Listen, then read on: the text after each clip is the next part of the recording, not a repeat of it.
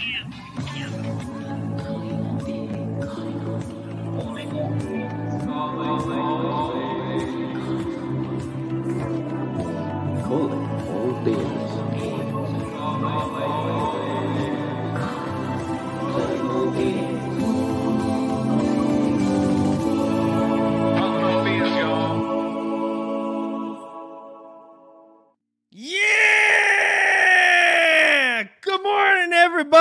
Welcome back to Calling All Beings.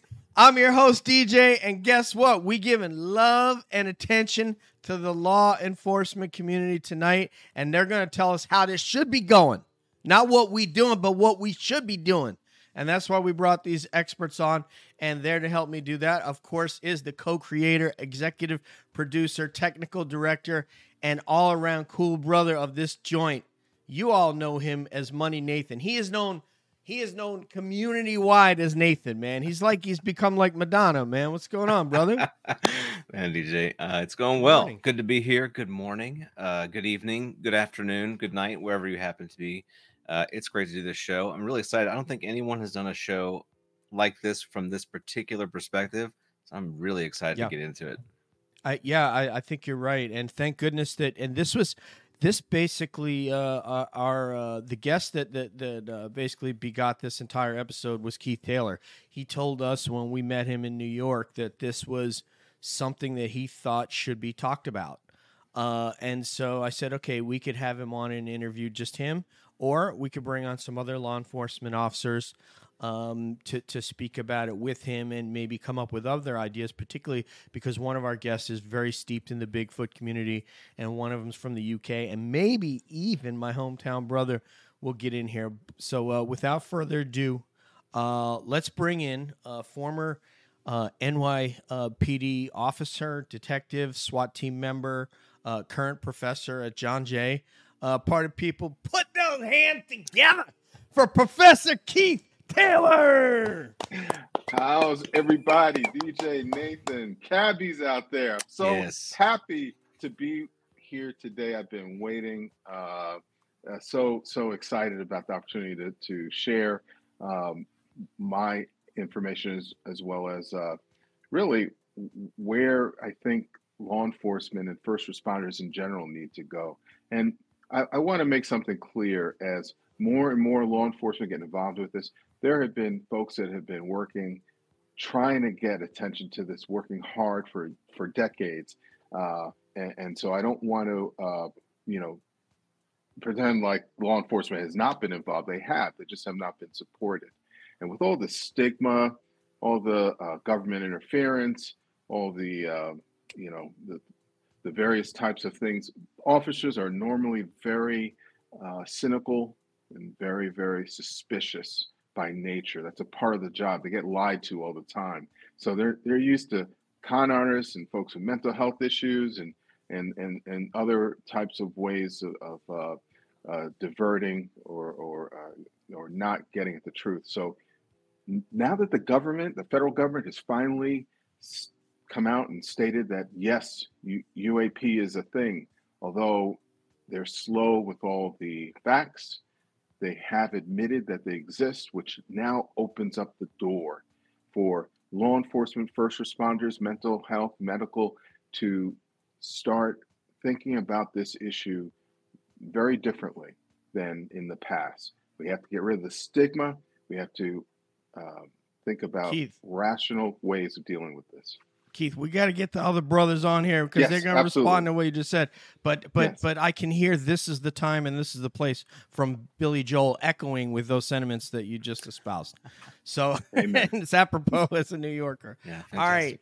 Uh, yeah. Secondly, uh, we're going to bring on uh, my brother from uh, Bigfoot, uh, excuse me, Sasquatch Odyssey. Uh, his Brian King Sharp. Um, and um, he hosts a, a great podcast, but he did have a like I think it was 16 years in Atlanta PD. So part of people put those hands together for Brian King Sharp. What's going on, guys? What's up? Good morning, Brian. I come on the show just for your openings, just so you can talk to me. Who needs Nobody coffee, right? Ever does that, right? Mhm.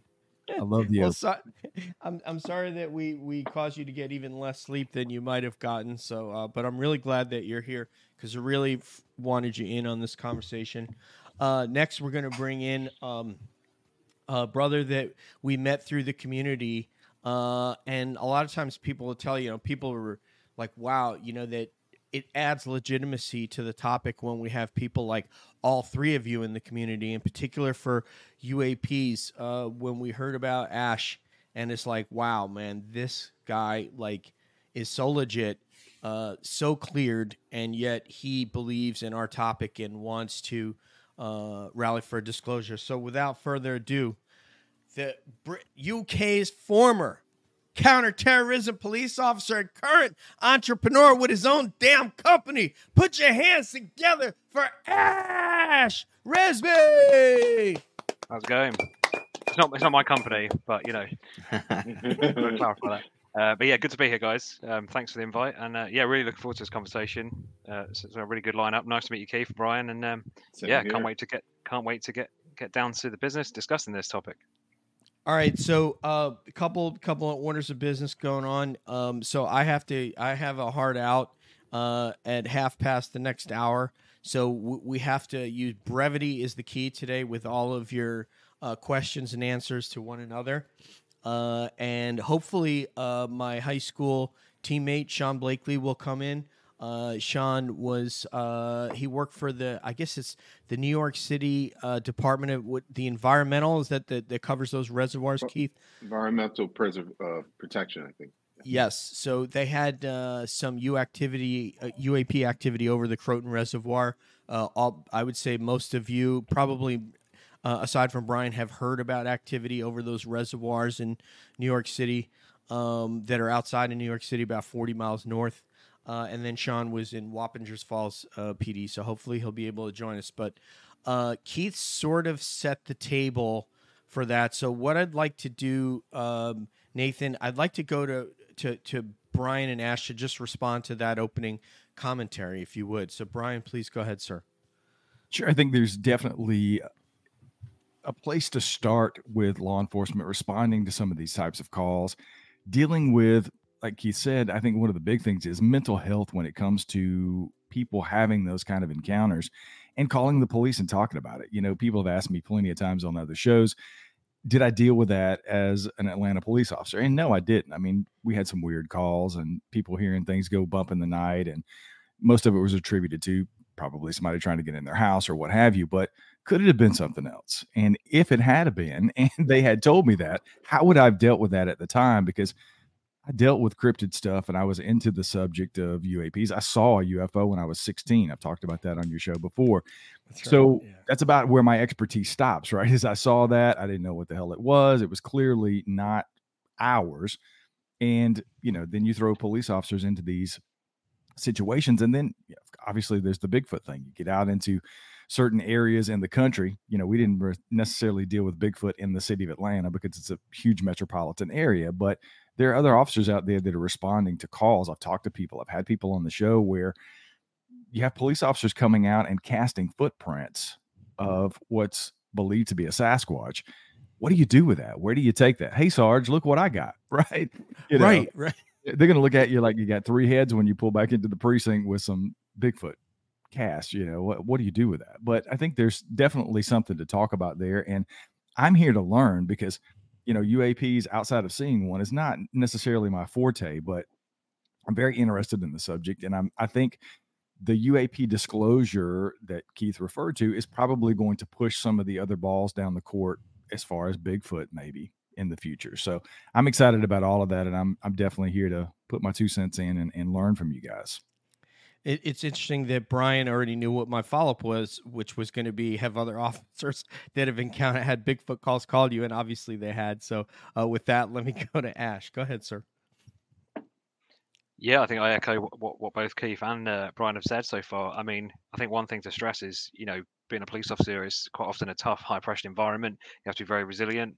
Um, and I think a lot of the time that puts police officers off actually reporting this this uh, encounter such as this, important this, reporting this topic, uh, even when they witness things themselves. So I think we've got a twofold thing here. We've got how do you respond to uh, incidents that the public may may call into the police, and then also how is that dealt with internally?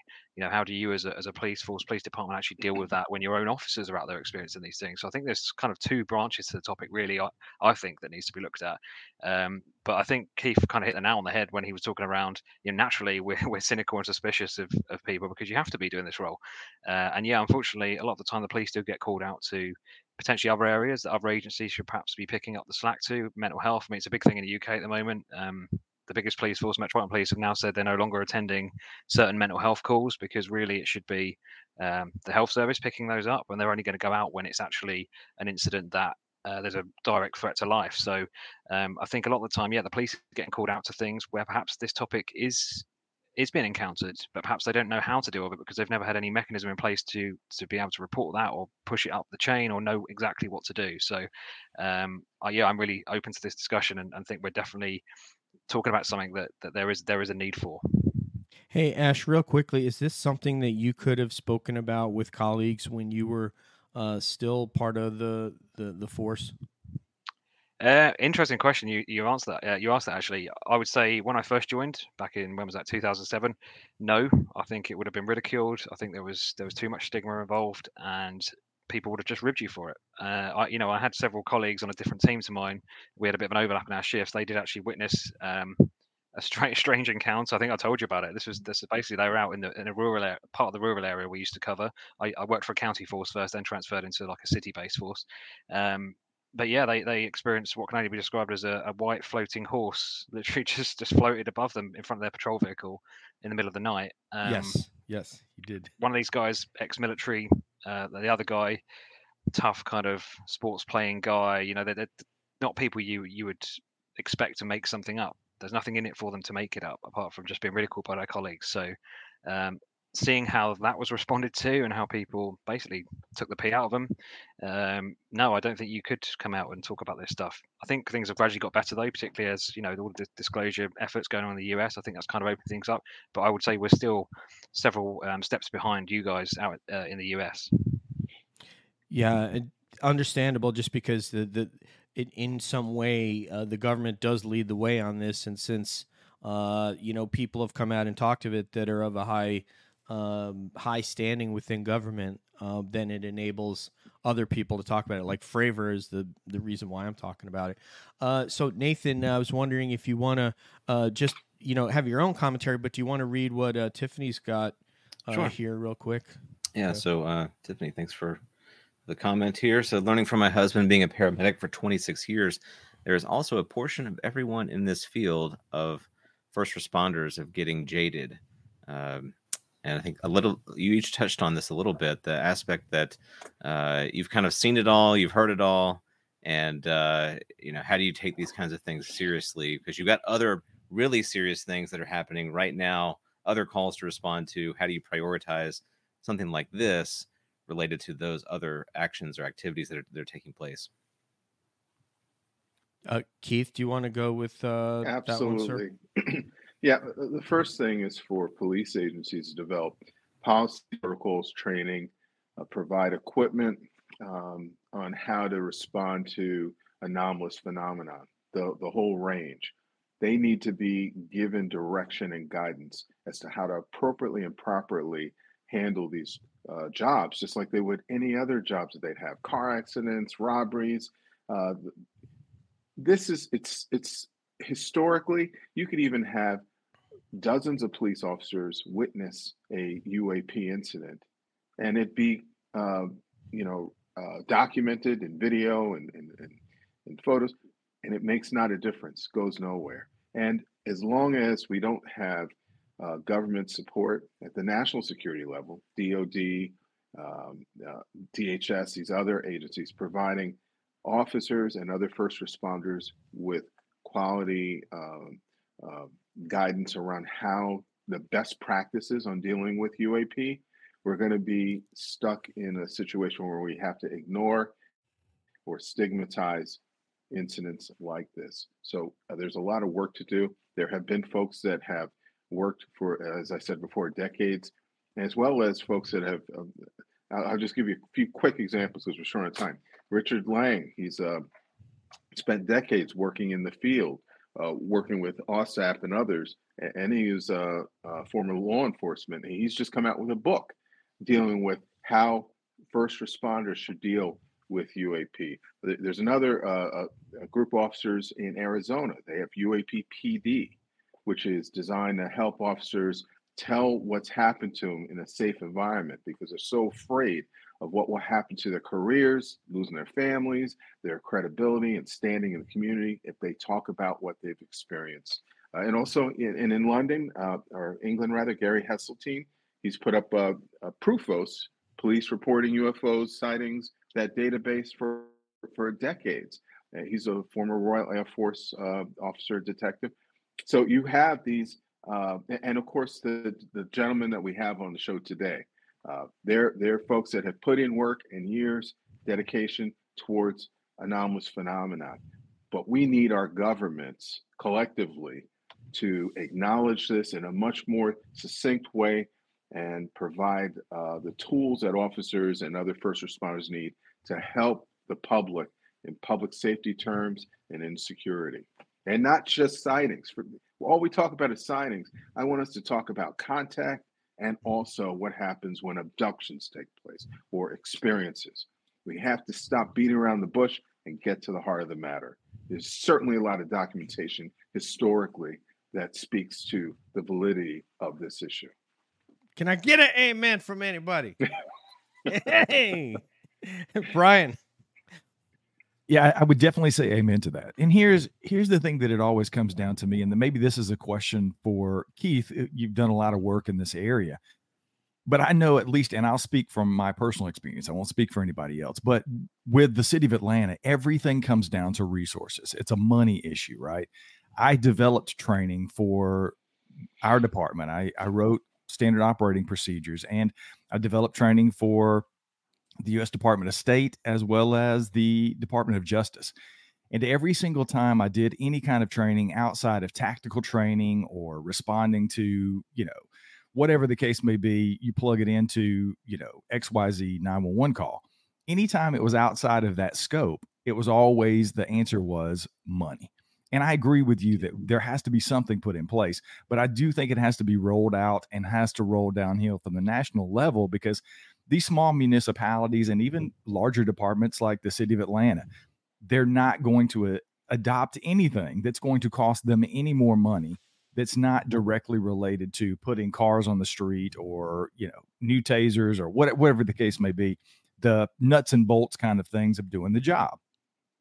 Everybody you know city of atlanta we had about 2000 officers. It was nothing like nypd but 2000 officers is a lot. So anything that the department does, they have to do it 2000 times, right? So the cost is exponential. What have you come up with? Have you run into that when you've had those conversations with people, Keith, in these departments? And what is the bottom line, or have you given any thought to what the bottom line may be for some of these departments that are looking to do some of this stuff?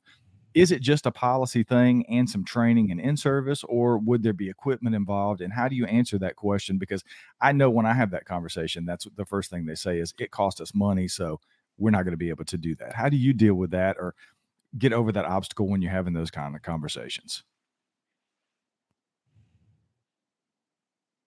Keith go ahead brother. Sure. Uh, so uh, definitely you remember after 9-11 uh, there was a, a, great effort. They created the Department of Homeland Security and they uh, restructured the IC agencies on how they dealt with uh, uh, foreign based terrorism. Well, we need to have a similar kind of effort with all of our uh, IC and, and military agencies at the national security level that inform Homeland Security, Department of Homeland Security, so they can uh, provide the training courses, get the equipment, um, and and provide policy guidance, just as they did with, after uh, 9/11 in dealing with uh, uh, uh, counterterrorism issues. So that regardless of whether you're from a small agency, 18,000 agencies, most of them under 50, so they're small and, and have limited resources, or or the larger agencies. I did a survey in June, an informal survey, just emailed 300 the top biggest police agencies in the United States and asked them, what do you have for wow. policies, procedures uh, regarding uh, sightings, contact experiences? Of course, all of them come back with nothing. We have nothing of relevance dealing with uh, of those issues. So, um, I that's what I expected, because this is we're talking about we're speaking about the obvious that there has not been uh, the real concern given towards training policies and uh, and procedures for officers and other first responders to uh, to do um, do the work that needs to be done. It's been filled in by voluntary organizations admirably, but uh, agencies like MUFON, or rather organizations like MUFON and others that have worked hard to try and fill in that gap and provide something for the public to, to report this information for it. Uh, and, and so we have to get the our, governments to recognize that it cannot be a voluntary effort. You wouldn't go, you know, report a, a robbery just to a voluntary organization. You would want it, you want a formal report done. You'd want the data created. You'd want our best scientists to have access to that information to come up with um, uh, information that's going to help us understand the phenomena. Right now, we have not a clue as to the real numbers of, of incidents that occur because there's no infrastructure, formal infrastructure to report, like pilots have had to deal with for many years, mm-hmm. um, or um, you know the stigma it means stigma means that people, even if they're officers, are not going to report it, and and some incidents have occurred with uh, injuries and occasionally deaths, but again, we don't know because we're we're as a society refusing to acknowledge this this instance. So we would have much. Oh, I'm sorry, I, I can no. let me. About yeah, this. we got to we got to shorten up the questions sure. and answer. I know we're all passionate, but just because of today, we can do another another show of this. We could do a part two, but for today, I, I only got an hour because I, I, literally have to hit the road and drive to Georgia. And uh, dealing unloading my motorcycle in the dark is not something I want to do because I'll probably dump it from the trailer uh, and then be really upset. Um. So anyway. Uh, Linda Linda Thompson has been wanting to connect with Keith uh, so I want to put her comment up on the screen, and it says, uh, "I'm research director for a company that will put on seminars for first responders and do investigations." So the private sector getting involved and uh, providing any, you know, funding any even one seminar would be awesome. So, uh, so that's something. If you and Linda have not connected, Keith, I we should make that happen.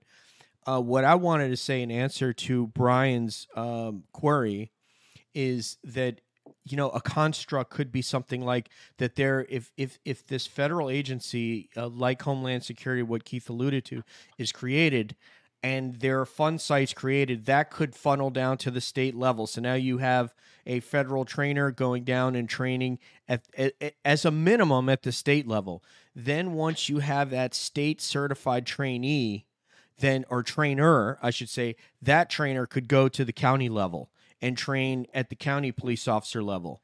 And then and then perhaps down to the local level you know depending upon but the, but certainly the money could come from a federal fund so that that police uh, agency isn't saying we're not interested because we're not paying for it. Because as brian said that's the first thing they're going to say in metro atlanta and probably many many other agencies as well. Money's tight.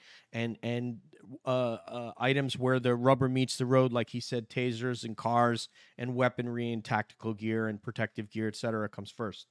But that is at least a construct whereby you could have federal trainers training state, then county, and then down to the local level, and each one getting certified to train in how to deal with these calls. That's just that's a thought I'm throwing out there. Ash, go ahead, sir. Yeah, so um, I agree. You know, this needs even in the UK, this needs to be dealt with on a national level uh, because although we have 43 different you know regional forces covering the different counties across the UK.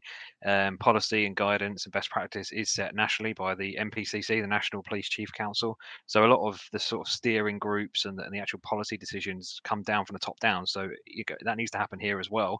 Um, it happens with all other you know incidents that we deal with, like Keith was saying, it's no different. You know, you're dealing with a robbery or you're dealing with victims of crime. There's a, there's kind of a policy put in place of how you should deal with it or best practice. So I agree on that front. Um, but I think for me, the biggest thing here is someone somewhere would really benefit from having access to all of this data, these data sets that are out there. You know, someone there's there's a lot of data going missing here. All these different reports, all these different encounters people are having. Um, someone somewhere, you know, whether it's a Black Project program, if we want to get go down that route, or whoever, someone, even academics, someone with an interest, genuine interest in this topic, would really benefit from having the data set, just like we do with crime data, crime statistics, crime trends. We look at how we can reduce crime, and you know, look at the patterns, and have a lot of analysis done on that we could be doing the same with this topic and we're missing out on that. So i think when you're trying to sell this to the higher ups or to the powers that be that for me is, is a big selling point. So look you're going to have access to this data something might come out of it that's usable elsewhere or might have a benefit elsewhere. Um, but so that that's one point. But i think yeah on another another point i just want to raise is again, on, kind of touched on the data thing. Who else is uh, the public going to call? Because the police end up picking up a lot of things that aren't necessarily police matters, but there's no one else to call. The Ghostbusters aren't real, unfortunately, so you can't just call yeah. the Ghostbusters. You're going to call the police. So the police, first responders, they're going to be the first ones there dealing with this, and they have the capability as well. Okay, they've got the right skill sets, right experience, the investigative mindset, and they've got the forensic capture capabilities as well, which I think is really important because a lot of a lot of these incidents involve physical interactions. We're talking about landings, uh, abduction cases. Why should we not treat them any different? We would deal with a, a criminal incident. Um, so I think that's really important as well. The capabilities are already there; they just need to be used and, and uh, harnessed for, for, in the right way. I mean, I was going to say, I was going to ask you if you were to say to the NPCC, like propose something like this, what do you assume their response would be, or what do you presume it would be? at the moment they'd probably just laugh in my face and say we've got a million and one other things that we're worried about. Um, okay. You know, at the moment, trust in policing is very um, topical in the UK. We've got uh, we've had a few really high profile incidents of kind of um, corrupt criminal officers recently. So I'd say public support is probably at its lowest level I've ever known it to be at, um, at least in, in the the most you know immediate future, uh, recent times. Um, so yeah, I, I, don't think it's on their agenda at all. There's other political, geopolitical political issues going on. So I think for the UK, it's certainly not something um, that would be on their radar anytime soon. I don't think. But I think that that is a reflection of the wider uh, interest or lack of interest in the topic for the general British it's... public at the moment. Like I say, you're a bit further along than we are. Um, obviously, those involved in the in the community and in, involved in the topic are, you know, are interested and up to speed what's going on. But I say it all the time. I think the average person on the street, if you went and spoke to them and said, "What do you think about UFOs?" they'd probably just laugh at you, or go, uh, "Oh, I'm not. I don't know. What do I care? I'm, I'm struggling to pay my bills, or uh, right. I'm more worried about which celebrity is going to be voted out of some, you know, celebrity program on TV." So, um, yeah, I think we're we're some way way way um, behind, you know, what, what's being proposed here. But I think it's definitely worth having a conversation now because we need to get to that point, and only by having these conversations can we get there. Oh, um, thank you for for that. No, I know. I mean, you guys are a little bit behind. I, I thought you were going to say that it would be tough for you to have that conversation, just because nationally it's not happening. Up above, that would that would gain their interest the way we have the potential to do here because of people like Keith and others. Um, so uh, Linda Thompson saying Richard Lang is the founder of their organization, Keith. So you and Linda will make sure that you guys connect. Uh, Brian, um, it it's not uncommon in the Bigfoot world for police to get called out to somebody's fairly rural house or cabin or trailer because uh, one of those creatures has bonk, you know is banging on the house. This is a refrain we've heard over and over and over. So I'm just curious, like, wh- I mean, how how's an officer supposed to deal with that, Brian? Well, I, I, can tell you, most of them deal with it from the very nuts and bolts approach. They start looking at it there's a possible crime here. They, it, for us, it would be a you know suspicious person. You know that would be a call that would come into APD, for example. But anywhere in the, I live in a very rural area here. excuse me, in North Carolina, and if somebody got called out to a call where somebody was beating on the side of a house or somebody heard some rustling outside, the officer's trained to approach that like it's a person right? There's got to be a person involved that's not a part of the household that's calling us. So they we as police officers, we're wired to do that. You approach a any situation from A to Z, and you just go through the processes of, okay, what's going on here? Do I see any footprints? Do I hear this? Do I see that? What did you hear? What did you see? They start doing these questions. And when it becomes apparent, like the person that I had on recently a couple of weeks ago on the show, her and her mom saw a Bigfoot outside their window and called the yes. police. The police responded and they watched them take several casts of these footprints. Now, I thought that was a little odd because I didn't carry casting material as a police officer in the city of Atlanta. Maybe that's a thing out in this rural area. This was out west in near California. So maybe that's a thing. I don't know. But let's say that it is, right? And you might do that because you're, you know, that's part of your SOP to carry that because there might be a tennis shoe print that you need to cast on the scene or what have you. You know, the the real answer, the short answer to that, honestly, DJ, is I don't know what you would do that, right? I don't know what you would do with it because outside of actually the officer seeing what this this person may or may not have seen and saying that doesn't look like a person. I don't know what you would do with that, what box you would put that in, other than maybe filing a report. And here's the thing: I don't want to sound like devil's advocate here, but I will tell you some of my personal experiences with the department that I used to work with.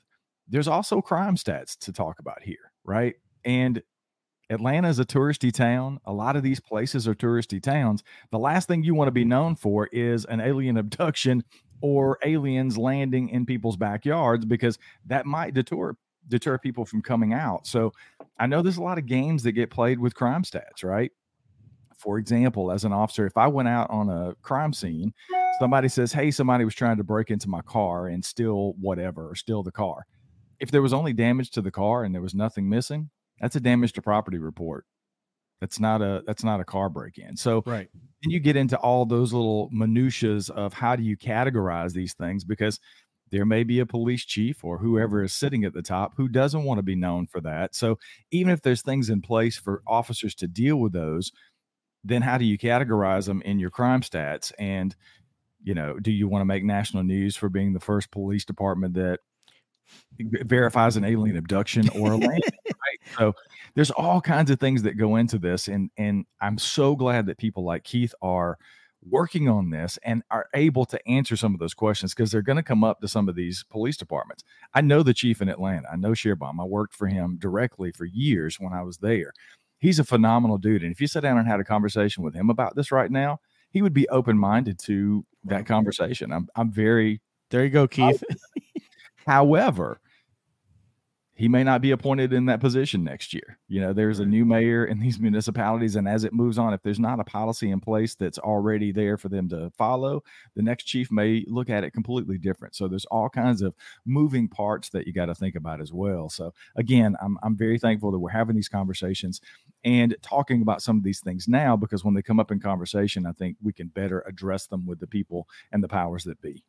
Well, also that Keith has all these email and phone number and addresses to contact all these. But I, I was going to say, Brian, I think the situation you're talking about out in California, there are probably municipalities and agencies that are that know that Bigfoot is there, and that's probably why they have the casting material. But in other cases, you and I have heard of police officers being called out and it may be in the thicket or in the woods behind somebody's house and they're like look i'm not going in there you we've heard that uh, and and it's very real. And the reason that i bring that up is not to point out that that police officer was scared or those police officers were scared. All of us would react that way because that is the effect that that that a a being in the presence or close proximity to a bigfoot has and my point for bringing this up is because that's why you need training. You need to know this is what I can expect when I get out there. And at least if you have that in your mind and you have that training, okay, I'm going to go out there.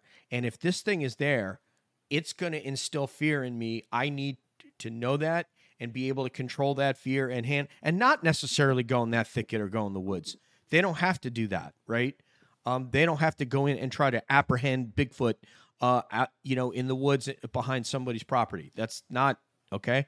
But at least if they know what to do, you know, and can react calmly, it'll calm down the person uh, who who has the home, and then you know a plan can maybe be put together. Now we're starting to talk about putting up cameras at the person's house because when people put these IR cameras and stuff outside the house, uh, and and they're from these different angles, Bigfoot doesn't come. They don't want to be photographed and they know what those are. They can see those light sources and they don't come. So that's the quickest way to get to get rid of them from your house is by having a lot of cameras.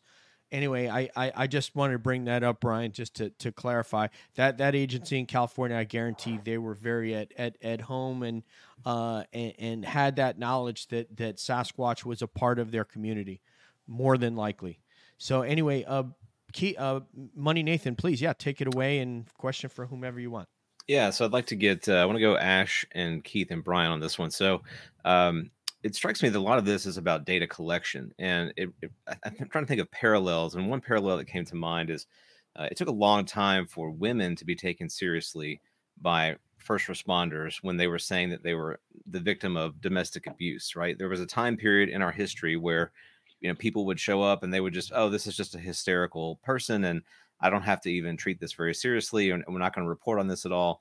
And so it, shifting from that perspective to okay i need to collect information i need to categorize the information and store it and analyze it later because there may be something that's actually taking place so i'd like to get your perspective on that uh, is that where it begins it's just better data collection better data organization uh, in addition to just sort of the, the skills the people training skills to, to to connect and relate with someone that is experiencing something of this nature so ash i'd like to get your thoughts on that yeah, really interesting point. Actually, you make that point. Um, I think you're right. Actually, maybe that's a way of opening the door to this and, and getting that early buy-in. Um, because once you've then got that data, then you can start proving well, actually, there is there is something here, and we need to prepare for it. Um, because at the moment, I mean, I'm sure it's similar in in the states, but you know, you go to an incident, there's different closing codes for the calls. So depending on how you've dealt with that incident, it's going to be closed in a different way on the system, and it might be closed with a report being made. It might be closed no further action. It could be an intelligence report. There's, there's numerous different closing codes. There's, there's literally hundreds in, in, the UK, depending on what you're what you're dealing with.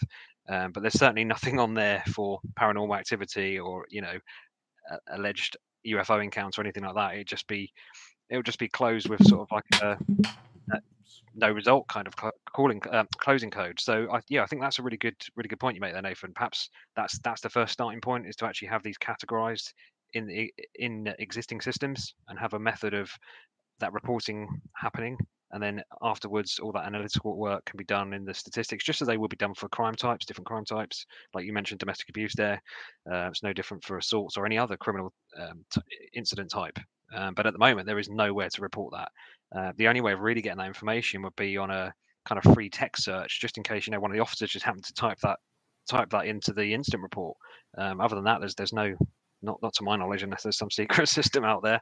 Um, there's there's no categorization at all. So I think that's a really good point, and that's certainly a little baby step that perhaps we could take to get get more interest in this. Great. Be interested to hear what Keith thinks as well. Yeah, Keith, what, what do you think? Total agreement with that, and uh, there I, am looking at uh, other disciplines that are related to police work. Uh, UAP Med has put out uh, medical and physical effects, psychological, sociological effects for individuals that encounter this. They are ahead of the game and, and they're really ahead of their uh, discipline. Medical, psychological, they interact with law enforcement in dealing with daily routine types of, uh, of things.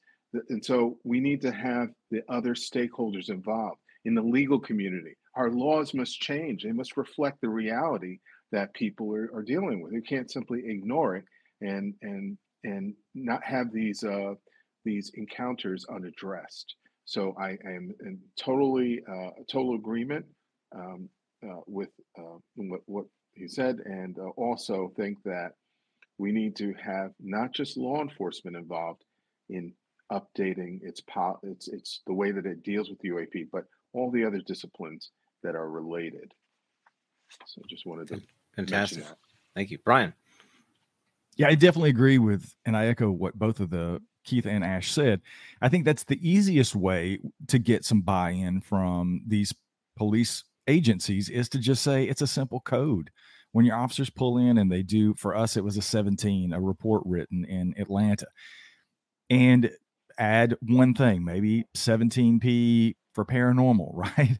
Or, eh, like Ash said, putting some nomenclature into the reports themselves where it indicates maybe I don't know exactly what's going on here, but there's something a little abnormal here that we might need to code this a little bit different than just a regular report on a possible break in or this person's missing, but the doors were locked from the inside and you know all these weird things that can happen on these calls that need to be documented and then maybe get some policy change in place in some of the departments to follow up on those and the way they're categorized and but again it boils down to data. Everything has to do with data and if you can collect the data, no matter what it looks like within the reporting system or for the department at the time, at least the data is there. Because I think there's a lot of cases where, like DJ sort of said, officers go out and maybe it's a possible, you know, prowler, whatever the case may be. There's nothing there. There's really nothing to report. So you pull it in as such. There's nothing to report here. I'm moving on to the next call.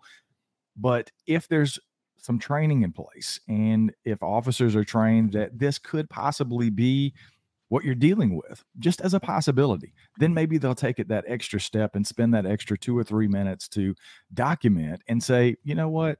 There wasn't a whole lot here, but I'm going to write a report mm-hmm. and just document the information and document what the person said so that we can maybe go back and look at that and who knows, a year from now, we may look back on some of those reports and say, man, that was probably a UAP that that person saw, or this was that kind of encounter that they had, or what have you. But it all boils down to data. So if you can get the police officers to write the reports and then get the municipalities to keep those reports, then we can go back and dig into the data and maybe even do some retroactive stuff to, to see what, you know, there's possible UAP and other events that have been documented by police in the past. So yes, I believe the data is the key. Mm, yeah, for sure. DJ, if you indulge me one more follow up on this. So, um, so the mental health component of this entire thing, um, we often think about it of the from the perspective of the mental health of the person that's having the experience. But we've all heard of the hitchhiker effect, where just being engaged with someone that has had an experience of this quality can can bring the experience home to you personally in a very real way. And so, how do you think of that aspect of this? That that you know we're so used to dealing with things that happen in, in what we would call objective reality. But now what we're saying is that subjective reality, the experience of the individual mm-hmm. and how they view the world, is a part of this phenomena itself and a part of that data collection that we may need to take seriously.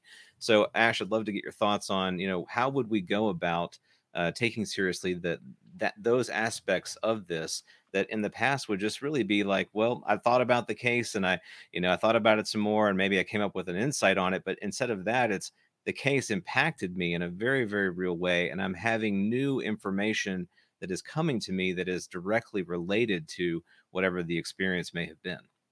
Wow.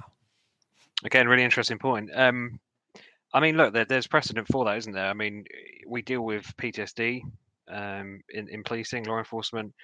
Um, and and yeah, perhaps sort of 10, 15 years ago, it wasn't as well well, it was known about, but I guess it was kind of covered up, and it was kind of that bravado of, oh, well, you know, we're just tough, we're rough, we just got to go next shift, we can't worry about that. So I think we've seen a, a, big step change, certainly here in the UK, in relation to mental health. It's a lot more widely discussed uh, amongst you know officers' mental health, and there's a lot more support mechanisms in place that there, there never used to be. Um, each police force has its own occup- occupational health team as well, which has access to you know expert um, psychologists and counselling as well. So there are those there are those mechanisms already in place um, for you know traditional.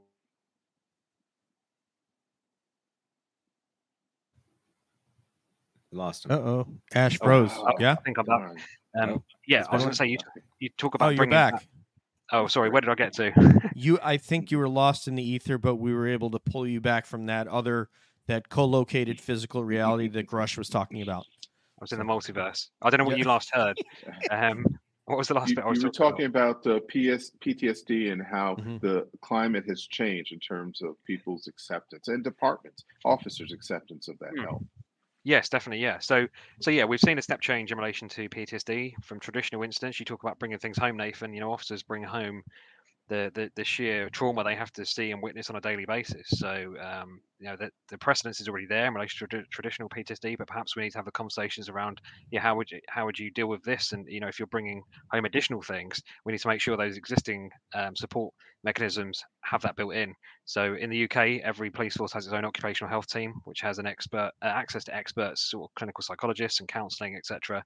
Uh, and there's also a thing called the trim process, trauma incident risk management. So this is almost like you know if you've been involved in a, in a it comes out of the military. I think I think um, the US may have it as well. Um, but basically, if you've been exposed or involved in a in a traumatic incident, you can have a chat with someone that's been specially trained, um, that, you know, amongst your peer group. So basically, just go through like a risk assessment form. It's it's like really informal, and it basically scores where you're at you know on your on your level of do you need perhaps a little bit more help and support? Where are you at? You check in every few weeks. So again there's already these processes there. We just need to perhaps make them fit for purpose for this as well. So it's not like we're having to reinvent the wheel. We just need to adapt them perhaps. Um, so yeah I, th- I, think we could get there. There's, there's certainly precedence yeah that's that's great. Keith what do you think? Yeah i'm, I'm total agreement i wanted to just mention the thoughts i had as he was talking is that uh, we need to education doesn't just need to be for first responders it needs to be for the general public.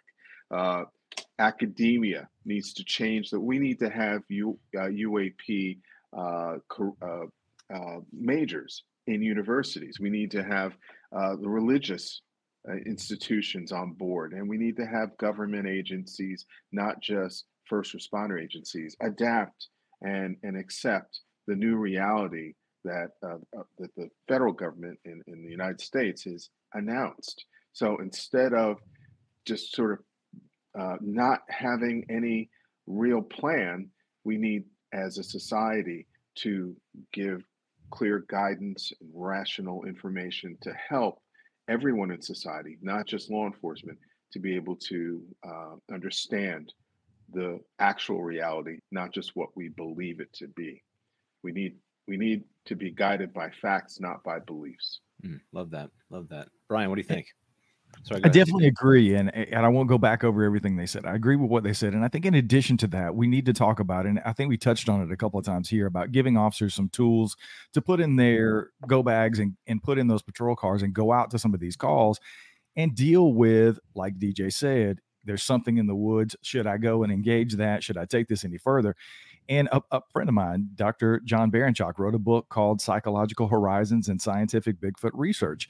And it is for more for the field work researcher who goes out looking for Bigfoot. But the principles in that book can apply, I think, whole cloth to some of the things that we've been talking about here in preparing the officers, the first responders, whether it's uh, people on an ambulance or like you said, any medical personnel or police officers going out to some of these calls and allowing them to prepare yourself. You can prepare yourself. That fight or flight can sort of be trained in certain scenarios to deal with some of the things that you face when you go out into these calls. And I think there are people like Dr. John Baranchak, who can help these police departments do some of this training and talk to some of these officers and include that maybe in their 20 hours of in service each year or whatever the case may be. It doesn't have to be 15 hours of training, it can be a 30 minute block into training and give right. them just that couple of tools. And that is completely free, by the way. Those tools don't cost anything to put in their tool bag and take out on the calls and in addition to the PTSD and the things that go along with that, I think giving them something in advance that can maybe help avoid some of that PTSD on the back end because they're better prepared going into the calls, I think is really important as well. And and you you tailor the training, no pun intended, Keith. You tailor the training to, to the particular department because obviously you're not going to be at a you know like the New Rochelle or Yonkers uh, area police talking about Bigfoot. I mean, it, it wouldn't really make sense, but you might if you were in Binghamton, you know, or if you were somewhere in the Catskills in Sullivan County. Um, so you have to tailor the training to what they're likely to encounter in their in their area. Um, I want to say that. Also, I want to read Tiffany's thing here, and then what I'm going to do.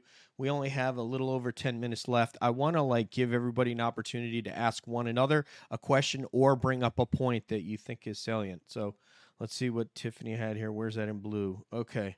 Let me read this. Uh, well, because it's as you said, it's already on the record, then the next person that comes along will have that info just as it happened with the Beast of Bray Road uh, a folder of encounters was made. Hmm, I didn't know that. You, I'm sure Brian's uh, probably familiar with that one. And let's see what's the next one that she had here.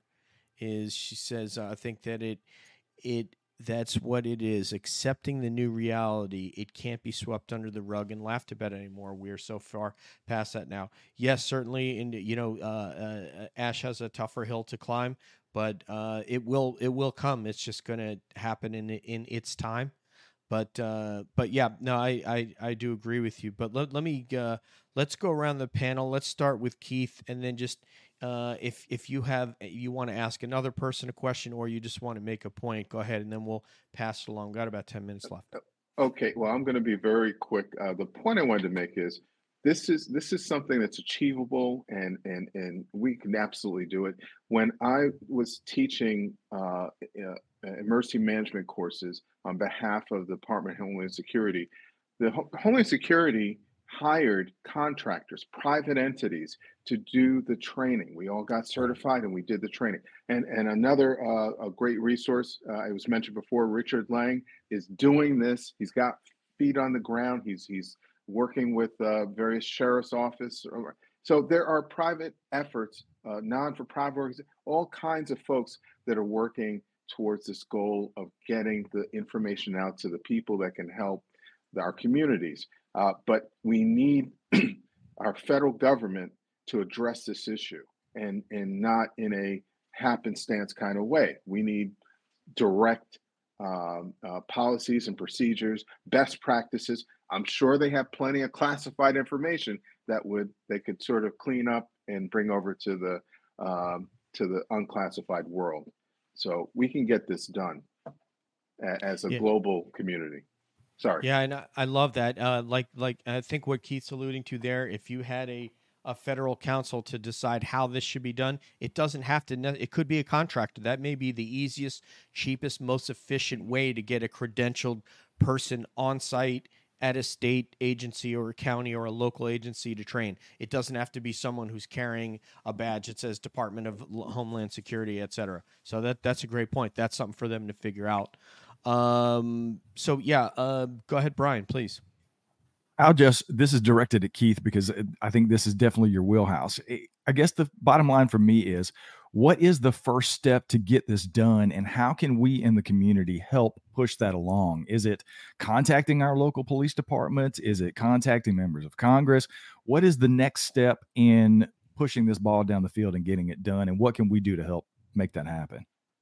It's uh, getting the, the the folks that affect policy, like International Association of Chiefs of Police, contacting them. Of course, what you're hearing over and over again, especially in social media like uh, X or Twitter, is contact your local representatives. Your Congress people need to know. Your senators need to know uh, that this is a real issue, um, and that we're just at the beginning of public awareness that it is a real issue that we're not as a society prepared and this is a major issue that is going to just continue to snowball as people accept the reality of it. What we want to avoid is this uh, this trauma of ontological shock of people thinking that something bad is going to happen.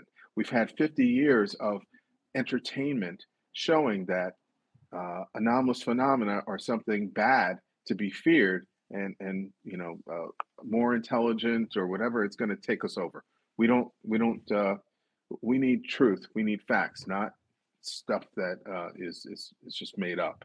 And and the only way we're going to do that is to have our representatives not just in the united states but throughout the world work on this even at the level of the un because i know there are efforts to uh, get this uh, uh, acknowledged from that that perspective. I love it. A top down and a bottom up approach, uh, because in theory we're above the senator, the congressmen and senators. I know that's kind of a joke, but you know we could be emailing them and talking to them, and then what Keith said, uh, you know, reaching out to local police chiefs and the international. Uh, you you were talking about the or, uh, international police chiefs organizations and national police chiefs organizations that way. So it's going you know bottom up, top down, and and then you know legislators will start to listen as they are now with with UAP. The, the, the model is there. the mo- the model is already there. It's just you know Tim Burchett. I don't know how much if Brian's familiar with Tim Burchett and how in, he's the Tennessee congressman, how en- he's a oversight House Oversight Committee, how engaged he is on this topic of UAPs, and people tell me that uh, either he has family members or that he most certainly believes in the existence of a Bigfoot or Sasquatch. So there, the the model's there. Uh, please go ahead, uh, Ash. Yeah, I was just going to say, uh, just to add, uh, I think we need to start off small here, go for the easy wins. You know, there are there are some quick wins, I think. Um, and when we look at how other topics of, you know, other Keith touched upon medical industry, for uh, medical sector, for example, you know, creating little e-learning packages or just getting little bite chunks of uh, learning out to different uh, experts, I think is a good first step. I suffer from a, a straight, like a rare um, blood condition, and it's not very well known by by doctors. And one of the things the charity that that, that deal with this um, condition or, or have knowledge of is they, they've done a free e-learning package and they've pushed it out to all of the the um, the, the doctors nationally, the general practitioners, GPs, doctor surgeries, um, and it's a free e-learning package. It's like 15 minutes just to raise awareness, and I think we could do something similar here, just to get it out there, just so at least it's in people's minds. And I think we have to start small. Um, just getting back to um, how this go, how we start in the UK here. I mean, we did have there is precedent here as well. We did used to have a, a UFO reporting desk, and that closed in 2009. Someone in the MOD decided it wasn't worthwhile anymore. But there was a mechanism in place where police forces could actually report this. Um, there was a you know an official document that would be filled in. And it was standardized, so no matter where you were in the UK, the same questions would be asked, and that would then be fed into the system, and someone else somewhere would, would analyze that. That went. There's nothing there in pro, in place now, but I think you know again that's a that's a fairly easy thing to put back in place, particularly now everything's digital, it's all online. Um, you know, it's, it's not beyond the realms of possibility. It just needs to be the will, the willpower there, and the, and the the want for it, which I don't think we currently have. Um, but yeah, I would say even just getting some training out there, just so the officers on the ground have some kind of like um, tactical option when it comes to dealing with this, is is really important. Yeah, and there are people. I mean, the most the most existential experience that you're probably going to have is is probably Bigfoot. I mean, there's probably more of those interactions in rural communities than there are uh, UAPs uh, where a police officer is being called out. Although we do have, you know, and Keith knows of recordings that are out there uh, where we have heard them talking about it on radio. You know, even close to my home, Yorktown Heights uh, Police Department. Uh, but uh, relative to the officers, it has been you know proven that there are a lot of uh, investigators that have been in the woods that have been in close proximity to these uh, creatures and have been able to control their fear and be able to act um, I don't even want to use the word responsibly, but be in control of of the of their emotions and their actions without just totally losing it, which has happened. Uh, we could also tell you a lot of people that just sit there and freeze and they don't know what to do. They've peed themselves if they were hunting. It all depends on what that particular creature feels you are as a threat to them at that moment and what ability they have to instill fear in you. And I don't know that all of them necessarily have the same ability. That's in question. We'll get into that with Sybilla Irwin in a couple of weeks. So tune in for Sybilla Irwin. Just to give you guys real quick, uh, a Bigfoot uh, enthusiast purchased a property that was getting a lot of activity, such that the family moved out. Sybilla Irwin moved in and spent five years investigating on that property, uh, where with habitation. So we'll get some interesting uh, anecdotes from her. Uh, Nathan, your your final uh, thought, question, comment, uh, anything, sir? Yeah, well, I just want to say this has been a fantastic conversation, and it's obvious to me. I know DJ, you're you're thinking this as well. We've got to do this again. There are so many other facets that connect with the experience and expertise that each of you have that we need to get into that I, mean this is just the start of the conversation. I appreciate all of your enthusiasm for this all of your willingness to take it seriously your, your advocacy for it. Uh, just having this conversation in the way that we're having it makes it easier for other folks who come along and are interested in this topic makes it easier for them to have the conversation and push that ball further down the road. It's a team sport and i think we're making a lot of progress so can't wait to get back into this with you guys in the future Yeah, I would. I, I would like to get into your uh, individual uh, bona fides as well, so we can brag about you uh, a little bit in your your careers. Uh, we uh, are honored to have you, and I want to thank you for your service uh, to these uh, communities and cities that you worked for. And in in the case of Ash, you know, I probably the entire of the UK was his area of responsibility uh, with counterterrorism. But all of you, we really appreciate what you've done to, to put yourself on the line, put yourself out there in these different roles with law enforcement.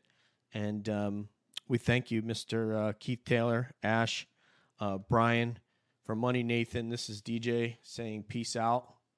One love. We'll see you down the road. And as always, we're wondering what's up around the bend. Oh.